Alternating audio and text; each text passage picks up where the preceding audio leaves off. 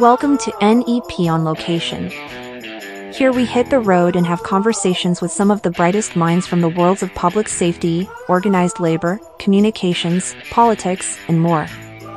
In this episode, Jim Aleski is on location at N E P's We Need to Talk Mental and Behavioral Health Conference in Las Vegas and has a conversation with Dave Gillotte. Dave has thirty-five years of fire service experience and currently serves as a captain in the Los Angeles County Fire Department. He's been on the board of L A County Firefighters I A F F Local ten fourteen for twenty-six years, including serving as president of the more than thirty-four hundred member union for the last twenty-two years.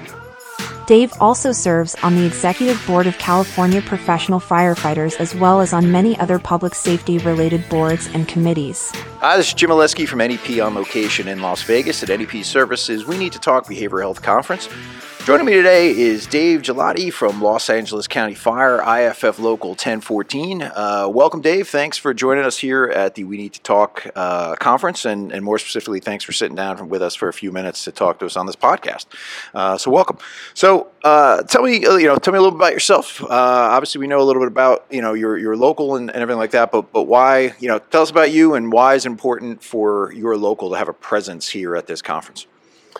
Well, thanks for having me. By the way, you, Mark, and N E P, and for hosting yeah, our pleasure. This conference. So, Dave Gillotte, I'm a, a fire captain by trade, uh, coming up on thirty years with L A County Fire, thirty-five and a half in the fire service, long time. Uh, I'm also a labor leader. Um, I've been the president of L A County Firefighters, Local ten fourteen, thirty-four hundred plus members uh, for twenty-two years. And on the board for twenty-six years, right? Yeah, I should have made a left when I made a right, but yeah, it's all good. Having said that, um, I also... I'm a very proud father of, of three kids, and uh, my son just happens to be one of the newest members of the L A County Fire Department by a year and a half. So congratulations, a different lens, him. Right, sure. In looking at all this. Sure. And why is it important for L A County Fire Department's peer team to be here? Because the type of training we're getting here, the type of networking that occurs in the behavioral health, mental health world for firefighters, police officers, public safety, is so critical for us to be able to take care of those who take care of others. And who is that now for me? It's my son, Jim. Right, right, right. right. Yeah. So that's one of the reasons why I'm driven to come here and seek out a good training for our teams. Yeah. Uh, it, it seemed you, you mentioned before we started recording uh, that, that you were you were very happy with the turnout of your membership that, that are here, and and uh, I've spoken to a couple of them uh, on tape, and uh, well, I think all of them off tape. And uh, I mean, these guys are and gals are all in. And um, they've they've they've spoken, you know, to the depth of, of your locals, uh, you know, efforts um, in in in the, the mental and behavioral health support realm. Can you talk about those a little bit? Uh, just kind of, you know, let the audience know and like what what is Local ten fourteen uh, and the L A County Fire Department? Uh, what do you have in place? Um, you know, and, and how did you start and, and where are you going uh, with your behavioral support uh, and mental support for for your membership? Of course, and I realize that uh, for different departments and unions, uh, not only up and down the state, but nationally, uh, they're at different levels sure. of uh, where their teams are and how they're progressing to have a behavioral health team. Uh, for L A County Fire, uh, peer support, uh, critical incident stress management, back in the day is what it was called, C I S M, uh, it's been around for twenty-five plus years with our department, but it hasn't really been formally embraced by both labor and the department, uh, other than off campus, if you will. Um, for a long time, it, it was not embraced. And I think that what's important is uh, our peer support team in L A County now, uh, with joint labor management support, by the way, that's so critical and yep. so key. Yep. My business partner in all this is my fire chief right. and our board of supervisors to be able to make this happen. When you come in together with purpose, they'll fund you and they'll tell you, put your team together. Now, our peer support team is going to approach three hundred soon. How's that? That's for a thirty-four hundred member department. Yeah. And now we've got this whole second layer of team members. Uh, you might have seen them. They're all the uh, the peer support dogs. Right. Well-trained right. peer support dogs and comfort dogs. Oh, what an additional uh, valuable tool that is. And you see them at all the conferences now. They've become part of the conversation. And just like in the military, they're disarming and they're positive to be able to allow our peer supporters and our clinicians, and let's talk about that, culturally competent clinicians. Yep, yep. We have Doctor Steve Froelich here, one of the national speakers. There are many others, but this whole category of, I call them fire shrinks. Uh, they make cuckoo cool. Right. They make it okay for our folks to realize that they're human and that they can come out and not only ask for, but be open to receiving the help. So I'm proud that we have um, all of our lead peers here. We probably have, oh, we're approaching fifteen people here at this conference right now, and that's a lot. Yeah. And the department, by the way, they covered them to come here and have this training. That's a commitment that wasn't there before. Sure. And I'm seeing it more and more across the state of California and across the nation as we dive into something that really needs to be tackled. So I'm proud of the L A County team because we've built ourselves up to where we're at. And just one last thing, where we're heading is, much like the I A F F, I A F C Wellness Fitness Initiative, a codified signed joint labor management model, an agreement that most departments have adopted because we knew we needed physical health. Right. We're now extending that over to behavioral health, and we are sitting down, labor and management, with the leads that you saw in here in our peer team, to write our first ever agreement between labor and management on all the tenants and the principles that we want to be here long after we're gone for behavioral health, including peer support, team, funding, training, clinicians, dogs, everything. Crisis response and proactive. And we're going to move that into our memorandum of understanding. So when I'm long gone, my son and many firefighters after him, this behavioral health and peer support team and whatever it's evolved into will be here because it's codified in the M O U. That's big. No, that's huge, and and it's uh, as someone coming from a, a local that uh, or a fire department that, including fire and E M S members, has maybe one hundred thirty, one hundred fifty members. To, to we, we look to the to the big guys, you know, to, to what kind of, you know, what, what what are you guys doing? What kind of successes are you having? Uh, what kind of formal arrangements are you making? And and that, that helps guide, you know, so many uh, the smaller places. And, and like you said, I mean, some of the folks here today, Uh, they're literally on step one. I mean, it's it's huge that their department or their local has sent them here. Um, but today or yesterday may have been their first exposure to a lot of these things. Um, I do feel like, and I'd be interested to hear your, your thoughts. It sounds like you're you're you're you're you're fired up about this. I, I feel like relatively recently, somehow a tide has sort of turned in our world where this was a, you know, this was a thing you didn't talk about exactly. before. This was, you know, I, I think a lot of it, uh, you know, you, you mentioned this before. We we were sending our folks to maybe some inappropriate or unprepared people. Um, you know, they were clearly prepared as as mental health and behavioral health folks. Uh, but I would hear anecdotally, you know, folks who went called E A P and and you know, and the questions they were being asked by folks. Uh, where we're so, you know, they were questioning their the, our whole service, you know, like like clearly didn't understand where these folks were coming from, much less being able to get past that. Well, well, well wait, why do you work twenty-four hour shifts? You know, you know oftentimes, I believe, causing more damage. Yeah, well, right? And then that person's not going to go back, and That's then they're right. going to tell everybody else, oh, I had to work, don't call that number. Like, it was a giant waste of time. Um, they didn't make me any better. They just made me frustrated. They stressed me out more. I feel like so much of that has changed and changed pretty rapidly um, to the where point. I'm, I'm guessing that your son's coming on now, yeah. And it's it's not mental health, behavioral health, physical health. It's just health, you know. And, and I think that's you know that's the goal and that normalization. Um, it's really it's it's it's kind of blown my mind that like man, when did this happen? Like this this was not that long ago where these are the last people you would call, and now it's just it's hey, my shoulder hurts or something's going on in my head. It's the same thing.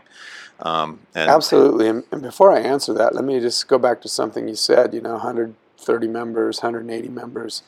Uh, Catalina Island, it's in L A County. Sure. Avalon Fire Department. They have a union. They have a ten-member fire department, including yep. the fire chief. How about yep. that? Yep. Three shifts, three people per engine, three shifts. They're an extremely advanced, politically active labor and management department, and they have a peer support team. That's now, incredible. It's not big, right? Sure. But having that one resource on that island or two resources on that island, and then having the relationship with right. L A County Fire right. or that I might have with your department, right. that is so critical. And listen, I chair the California Task Force on Behavioral Health. I don't know why they picked me either. My mother looks over and laughs. You've she been says, around a long time. Case that's study. Why. She says they, they all got they, your they phone know number. What they're dealing with when right. they deal with right. you. But having said that, um, statewide, we've begun building a network of peer supporters, of peer support resources, dogs, clinicians, and ability to fund and send people when any department has a crisis. Why is that critical? Because if your department in New Jersey had an issue and you were out of resources to use, but yet you had a relationship with L A County where I could give you five peer supporters yep, yep. or a team of thirty, right, to come out and help, that's critical. Or what about this? What about if an L A County firefighter lived in your jurisdiction that you happen to have one hundred thirty members in, but sure. that's where my member lives, sure.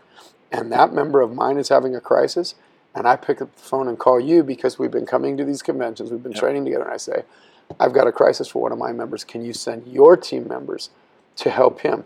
And all those team members have like training, like certifications, like language, and like paths of of help so that it translates. I right. think that's important. Yeah, no, that's huge. In, in, huge, in New Jersey, right? yeah, New Jersey, we, we, we have a growing number of, of local teams. Um, you know, my own department has one. We have a state level team, uh, which is kind of the, I don't want to call it the all-star team of the local teams, but it's a lot of folks who, uh, you know, who've been doing it a while. And then we, we're we're kind of backed up by the F D N Y, who probably, you know, Perfect. to, to similar to your, you know, has an almost endless supply of folks, because some of these things are one-on-one simple things. Some of these things are, hey, we had a line of duty death, and that entire firehouse or that entire shift or that entire department needs support. Right. And you need some depth for that, and uh, you know, in the F D N Y, at least on the East Coast or the Northeast, is is is you know often serves in that role because their depth is kind of unmatched just due to their their size, you know. So you know what I'm talking but, about. But yeah, no, right? it's it's the it, network it, is important. And by the way, sometimes the assignments that we're going to get as peer supporters, peer support teams, they're not that exciting. Huh. There's not going to be a mass shooting. There's not going to be, you know, an incident that takes out a bunch of firefighters in a fire. Sometimes it's a matter of one member in the depths of darkness somewhere calling, saying, I need help. And when we send the help for that one member, that success story to me is equally as important Absolutely. as as the success stories for things that happen on larger scale. And now back to your other question. Um, what what turned the tide? Yeah.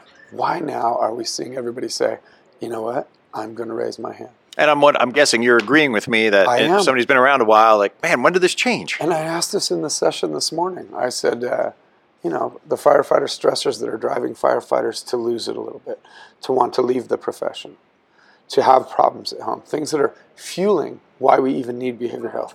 They were on the uptick, right? Yep. Why is that? Has it always been like that? And we were we're diving into it.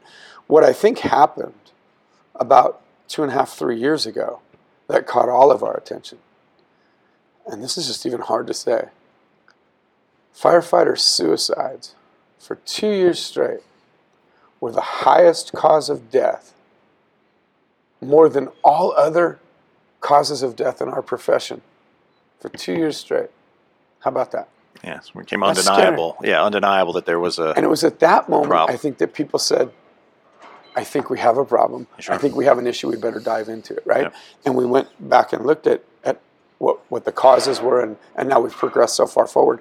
Uh, one of the pieces of our session today was firefighter suicide prevention and awareness. How do we start to proactively help our folks so that this doesn't happen? So I think that was a big catalyst yep. to turn things. And I, you know, the whole nation watched uh, L A County, um, Sierra incident, Fire Station eighty-one.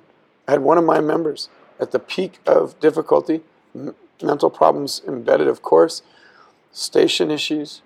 A firefighter went back to a station, shot and killed one of our firefighters, and shot and injured and ended the career of a fire captain and put our department in a state of disarray, and then went home to his house and lit it on fire and yep. shot himself.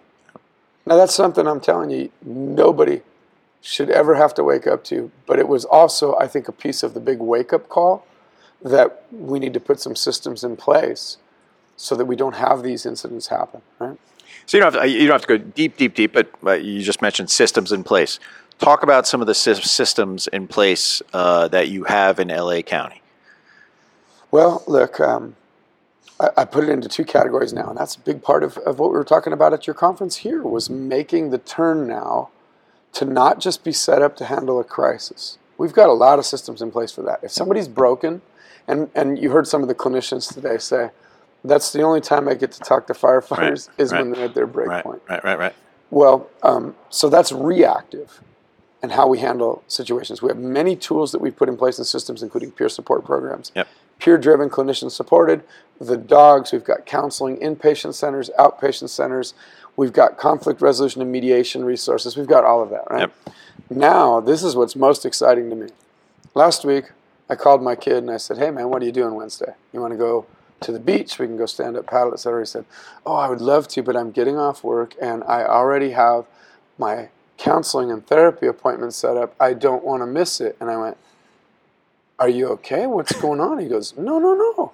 They taught us in the drill tower. Sure. And Dad, don't you know? We have these benefits. I do quarterly assessments with an online therapist, culturally competent clinician, just to change the oil.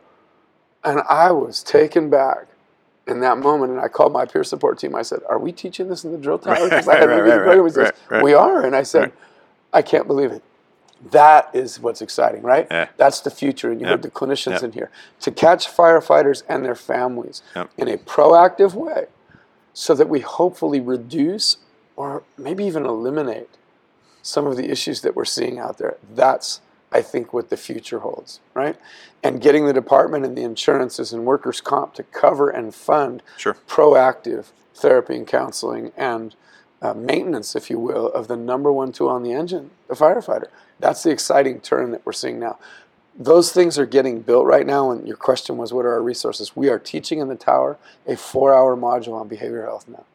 And you heard Phoenix talk about it through Fire Strong and yep. Kerry Romella, yep. Doctor Kerry Romella.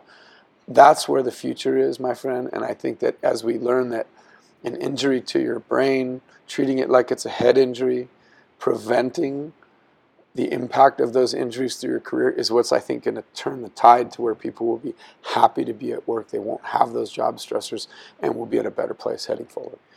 Yeah, in the same way that we've we've moved so far with injury prevention, I mean, this is just, it's it's the same. It's just a holistic. You said it earlier. It's a holistic total approach. Total firefighter right. systems, yeah, right? Yeah. And isn't it funny, um, if we look over to other places that we learn from, there's the military, there's law enforcement, fire, Um, and then there's professional sports, yep. there's dance, right? Yep. Yep. Why didn't we look over there earlier, the professional sports teams? There's sports psychologists in the dugout. I was, I never thought about that before. Why? Because when a pitcher stops throwing and we're heading into the World Series and they've done everything they can mechanically and it's not happening, guess what? There's a little namaste yoga session sure. that happens, and they talk about reflection, meditation, and, and entering into all the same things we're talking about for firefighters in order to go win that World Series game. Why would it be any different for us? Yeah, right? And I've, I've I've sat in some classes by some sports psychologists, big you know yeah. top top uh, you know top team folks, who they were blown away when they were finally introduced to fire service folks, and say, well, wait a minute, like I'm I'm dealing with folks with three and four year careers often. You guys are doing this for twenty-five or thirty years, yeah. right? And like, like, how did yes, they, them saying the same thing? Like, how did we not get into this world sooner? You're you're doing the same thing. You're just you don't have a million people watching you on T V, uh, but the stressors are the same. Um, well, and breaking and the, down some of the traditions that didn't allow us to access things like that. Sure, I'm going to tell you sure. something. At an unnamed fire station in L A County, I walked in on a shift I was working, opened the door, only to have to leave real quick because I was interrupting a live yoga and meditation class in the station. Did you think you would ever see that in your career? No. And when I talked to all the guys, they said, not only is it hard, but yeah. this is super helpful. They're embracing it. Now, I'm not saying every station's doing that, but meditation but, yeah, and breathing and reflection and these things that are, you know, snipers in the military have been using. People on the front line have been using. Well, there's definitely been professional uh, athletes, and now look at us. Yeah, yeah, no, that that's been a big uh, that's been a big uh, push of late, I think, which is, is, is great. Yeah, it's exactly it's looking at you know um, uh, you know things like Colonel Dave Grossman, who now everybody reads, you know, and and who's who studies like you know how to uh, yeah how, how to how to how to how do you keep your heart rate in check, which yeah. is no different whether you're you know you're an athlete, whether you're a, a soldier about to jump out of a helicopter, or you're a you're a firefighter ready to break down a door and go put out the fire, you know, um, and the fact that all these things are coming together. Uh, so, you know, breaking down stigma doesn't apply just to when you have a problem. Just thinking about it out loud with you right now, breaking down stigma applies to allowing our profession to progress to where we embrace these proactive tools as part of our daily routine. Sure. And I think that's where we're headed. Yeah, absolutely. You know, no, the new kids too, they always get a bum rap. These new kids, they don't care about this, there, this, that, and that. I'm going to tell you my experience with the new hires that we get for the most part, right? They're energetic, they're enthusiastic, their perspectives might be a little different than sure. us in sure. traditional ways. They are loving this job and they are more open. They are more open to everything we're talking about proactively and reactively with regard to behavioral health. And if certainly they came in with a whole a whole better understanding of how to eat better, how to work out better. Yep, they're all they jacked. Came in looking yep, good. They're yep, jacked. And yep. I said, you know what? The old guys are getting on board now and going like, look at me. I dropped a bunch of pounds. I'm eating right. And I'm going to go out now for a for a, a new recruit-led stretching session after we worked out. What? Yeah, no, absolutely. I, I, I'm a, I'm a, I run a, a very young crew, and um, I'm, I'm. They call you pops. they, they, they, they, they don't. But I think I'm, I'm almost double of age of, of, uh, of most of them. Um, and yeah, they're all, they're jacked, they're smart. Like, I mean, I, I they encourage. They bring a lot to the table. Don't they, they bring they're so dynamic. Much. They're so, they're studs. The conversations you know, are good too. Um, they're mentally, they're, they're strong. Yeah, no, they're they're they're, they're studs. They're they're great. Uh, and uh, I, I, I, yeah, I don't I don't buy into the whole ah this next gener, you know, this new generation. That's gone on forever. You know, generation before us said our generation sucked. I'm sure theirs generation said the gen, you know that, that that's always going to go on. Um, but I look at these guys. Okay, yeah, maybe there's some things that is different than what our generation may be. All right, well, fine. I'm, that's my job to deliver that to them. And otherwise, I'm going to sit back and learn from these guys. And, and man, I got to keep up with these dudes. Like, that's my, you know, that, that like you just said, all right, I'm going to get back in the gym or I'm going to, yeah, because these guys are studs and they're going to be gone before I even got the door closed, you know, on, on the truck. And yet I did have to explain to one of my firefighters the other day that, you know, we actually used to call a mounted phone in a building. Somebody would have to answer it, right. Trying to find a person on a floor. Right. Versus calling a cell phone on, and he looked at me like, "That's crazy! How right. did you guys even do it?" Right, right, right, right. Yeah, yeah. No, th- th- those are funny discussions. But no, no, no. I, th- I think, and I think the, uh, uh, you know, uh, you, you were talking about some of the like, what are the, what are some of the, the factors that have happened that have allowed this sort of giant step mm-hmm. forward to happen? And maybe, you know, there were there were a lot of hiring freezes in a lot of places, some you know, for, for a while. And, and you do have, I mean, my own fire department, I mean, we're almost to the point where tw- by the end of this year, twenty-five percent of our membership is going to have less than a year on the job. Wow. Um, you know, and so, like, okay, there's there's challenges there by all means, but that's a lot of opportunity. That's a lot of old school mentality that's that's gone. Um, and these guys come in and, all right, hey, this yeah. is the way we do things, and, and great. And, and frankly, I think there's a way to bridge the traditions of our profession that we wear proudly, sure. and yet also incorporate a relationship with some newer thinking from some of the younger generation, and then you're better because of it. And specifically, again, back over to behavioral health, I think that it's one thing to talk about breaking down stigma. It's one thing to say we need to be better and do better, but it's a whole nother thing to ingrain it from the drill tower on and actually have it pulse in the veins of the new firefighters. I'm starting to see that, and that's exciting. I saw it in my own kid, yep. and yep. I see it in all of his friends. And they do want to maintain a good work-life balance. We're teaching it. They're using the tools from peer support that we give them to know that I need to keep my days off and go do something other than this job. Yep. They're having outside interests, right, yep. to keep that balance. That's something I was never taught coming through the fire service. I don't know about you, but... You know, no, a lot of guys, a lot of guys left and then went to walk, work another part-time job on another fire truck or another ambulance or, you know, something, and where you worked every overtime shift you possibly could get. And um, and there's balance uh, yeah. to be struck. But these new kids, I think they bring that to the table. I, I see the balance better through them sure. than I ever did through through my peers. Sure.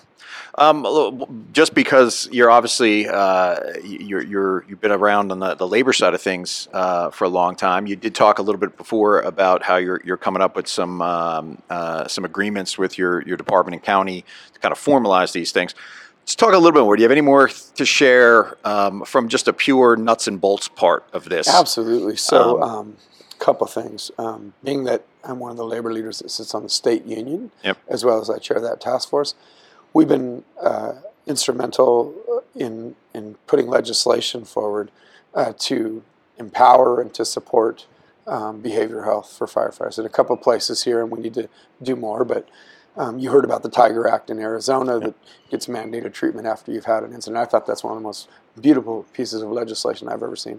In California, we were successful in writing, and I had a hand in that with my behavioral health team, the post-traumatic stress injury. And by the way, we used to call it disorder, right? Because it yep, was the billing yep, code. Yep, yep. We changed that to injury, P T S I or P T S, just to start to break down stigma. Well, we ran the P T S I bill. And we got it passed, and it had a sunset on it, and so and it's it, it's got some bumps to it. You know, it's not automatic approval. Here we go. But the thought process there was when we had somebody that either took their life or had some career-ending mental health disability, should we not be able to take care of their family uh, just like any other injury? Uh, but also, can we get them the resources they need while they're injured? with that injury to get treated, right, under workers' comp. So while it's got some bumps, uh, we're working on extending that by seven years. It had a sunset on it. That sunset's coming up in two years. It looks like we're going to have bipartisan support in both the Senate and the Assembly and push that bill forward. Also, public safety dispatchers, whether they be firefighters in the dispatch center or whether they be civilians that are public safety dispatchers for fire and police, yep. we are bringing them into the post-traumatic stress bill. I was blown away by the trauma in the dispatch centers. You've heard about the sensory rooms yep, and all yep, the new yep. technologies to help the dispatchers come out of it. And I went up and did a, a sit-along, they call it. Uh, being a thirty-plus year fire captain, sure. I had never, right. ever yep. taken time to see what it was like to take a, a call on the other end and, and talk somebody through it. It's a job I would not want. Yep. So we're bringing our dispatchers up to Sacramento, and I think that bill is going to move through. The other thing we did over legislatively is we put in the peer support bill, and what that did was, in California, if you're a peer supporter, and it's all run through the Joint Apprenticeship Program, the California Professional Firefighters, O E S, and the Cal Chiefs organizations. So you you get the like certifications, either the I A F F training or like training for peer support program, yep. continuing education, right, and all of these things. Which, by the way, that's what allowed us to lace up all the resources, whether you're a one-member department, ten-member department, or a one hundred-member department. They all have similar training and standards. That's why we're here training at your conference. You have all of that and you're certified. Then your peer supporters now can be deployed on our fires, and there's an order number to order peer support. Chaplains, to order clinicians for a fire. Can you imagine that? Or a major incident. So if we have a big brush fire blowing out and we, we put a trailer in and we put peer support on a fire um, in California before it was popular, and we used other order codes to put it in play and pay, pay for it, now we're actually going to have peer and clinician right, right. on the order codes and have them pre-deployed to fires so that people that are from uh, all over the regions that have been away from home, they might have personal stresses at home, they can come seek out a peer support right at a fire. Or if we have an incident that happens, like God forbid we lose somebody, peer support's already there. So the bill that we passed uh, gives the same protections for peer supporters uh, that a doctor or an attorney would have with regard to privilege.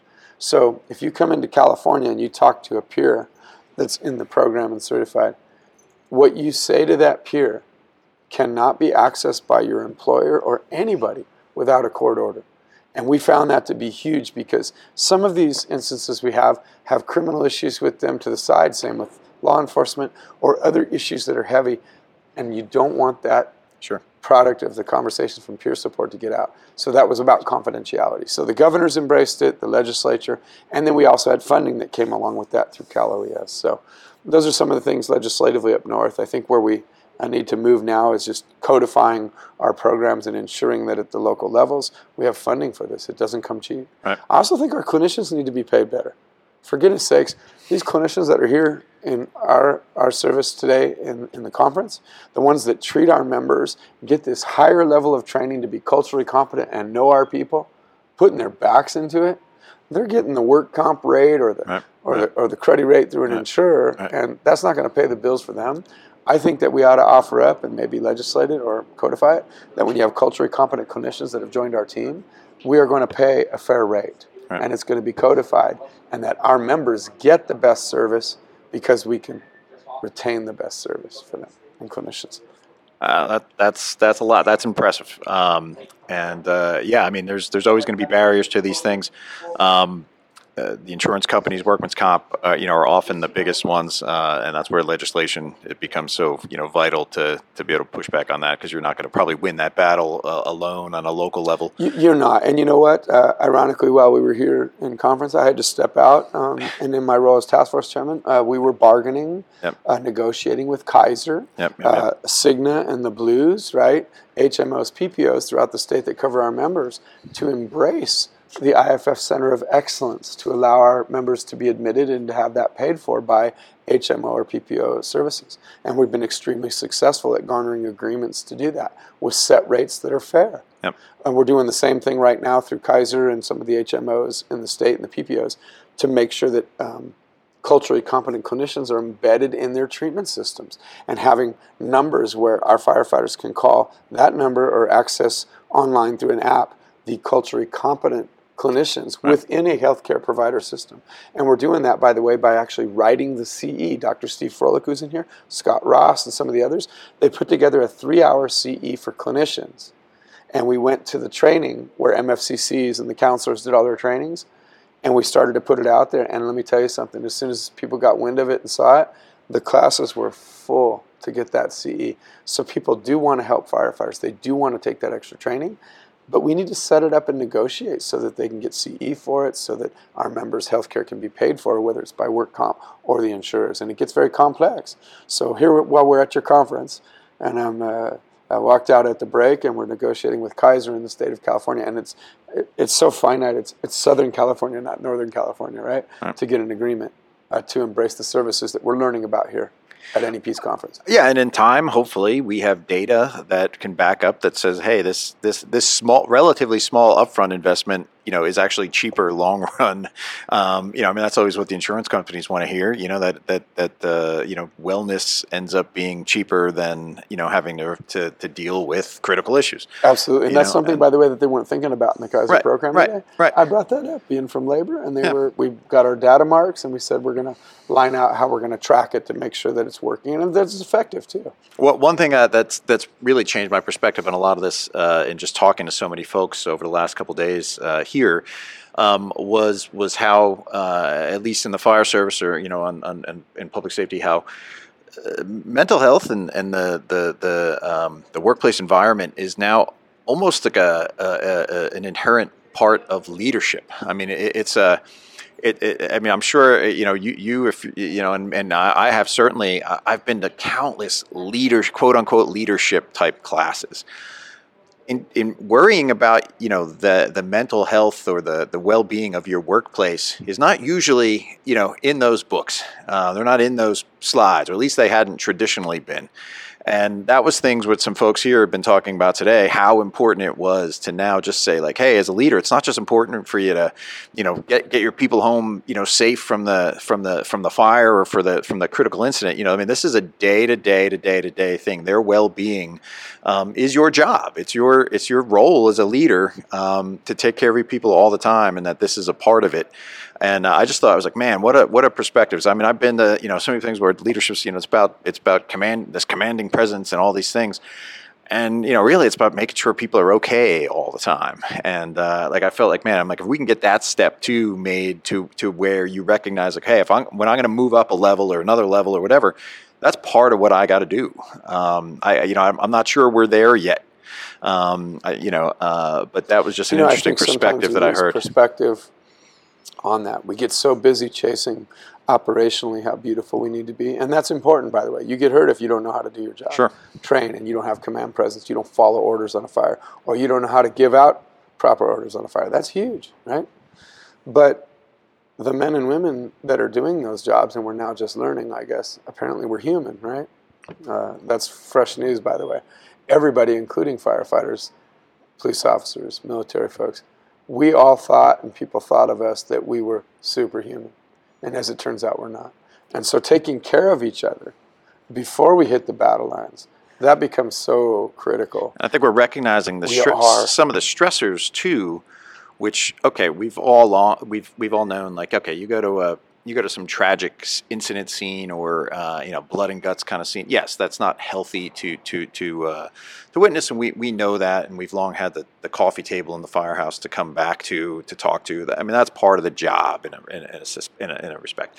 But I think uh, some of the issues of late um, with retention issues and folks just not having the number of people even going into the jobs um, that we once had, um, and forced overtime, and and in, in you know, we don't have this issue necessarily in the, the Northeast, uh, other than, you know, FEMA deployments. But I mean, you guys constantly have the the the, the worry about wildland fire deployments over your head.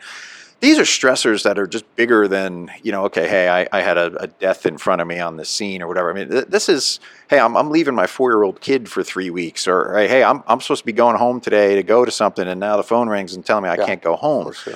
These are things that are turning people away from the service, you know, and, and, and like, that's where I said, like, a lot of these leadership type things, like, man, these are bigger these are bigger issues. And, and if, if you go to my firehouse, I mean, the, the biggest stressor is, is, is it, it not as much with the firefighters, but with our E M S personnel, is their lives are being ruined by forced overtime. one hundred percent. You know, and that's something we didn't see. Why would you stay? Like I couldn't, I couldn't stay in the job if I was them. You know, I don't, I don't work on an ambulance, and, and we have separate ranks uh, for our firefighters or E M S folks. It's, it's the same fire department, but it's, it's, it's yeah. different ranks. We don't cross, cross the floor, so to speak.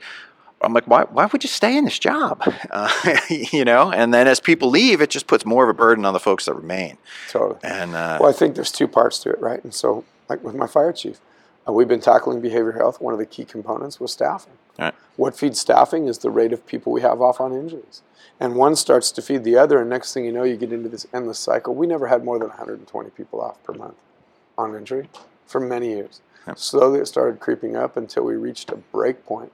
five hundred firefighters per month off on injury, and now vacancies created as a result of that in all the ranks.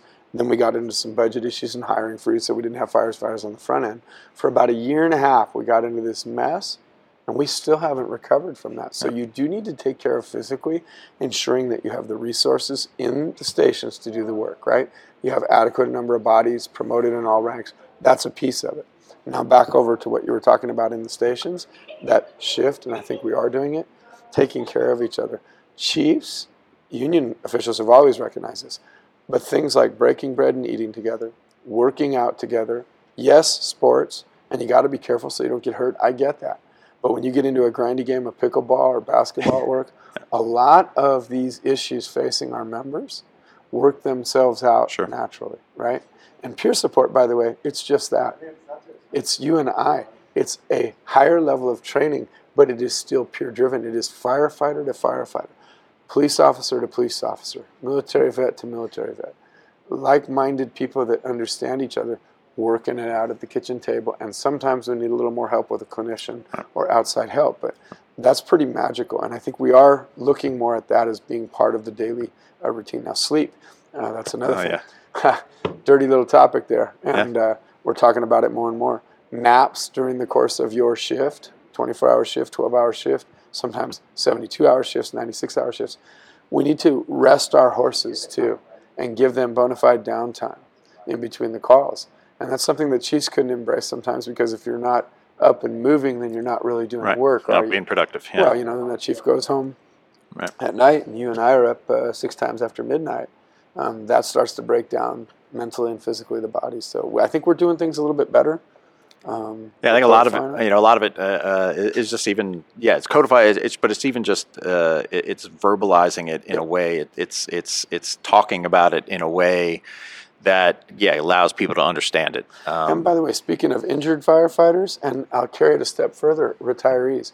You saw my big crowd, L A County firefighters, and they're the lead peers. Yep. A big portion of that group in there, uh, well, there's lifeguards, by the way. We have lifeguards in our fire department. So if you have any, you know, arms of your fire department, whether it be lifeguards, morgue, you know, different aspects of departments, sure. uh, those members, they need to be brought into your peer support team too. So we've done that seamlessly with our lifeguards.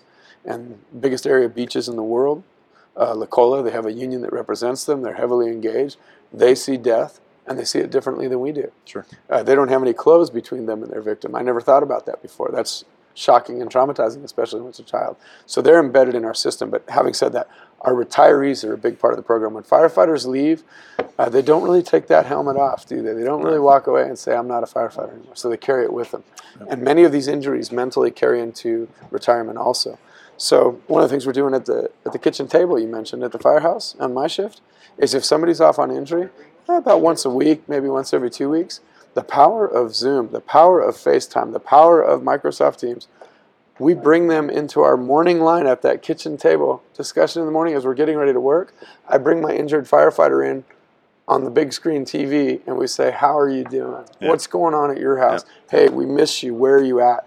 That connection back to the firehouse for the injured firefighter is key. So you can bring them in using phones or technology.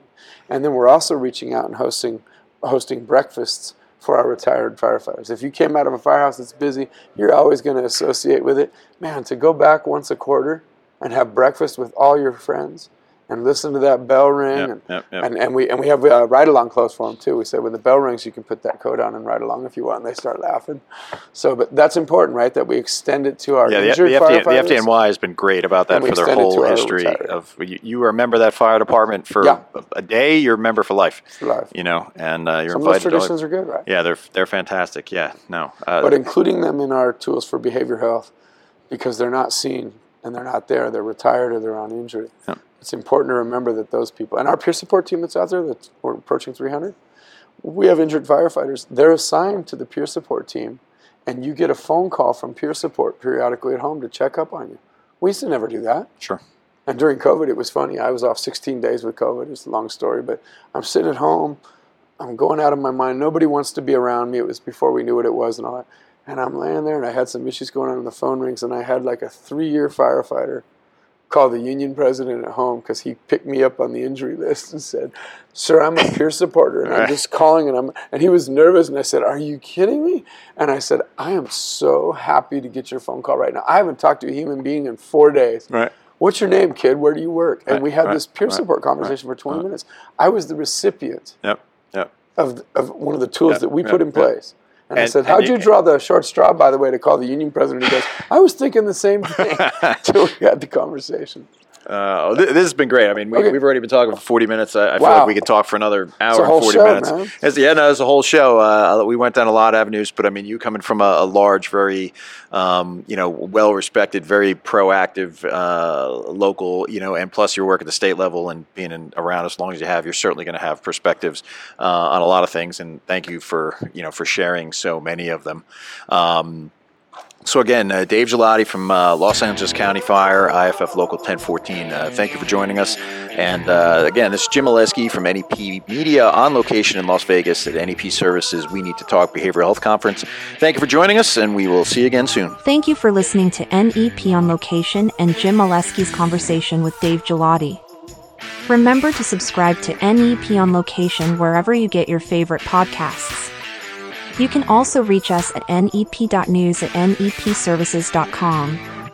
And for the latest ideas and information from around the worlds of public safety, organized labor, communications, politics, and more, please visit our website at N E P media dot net.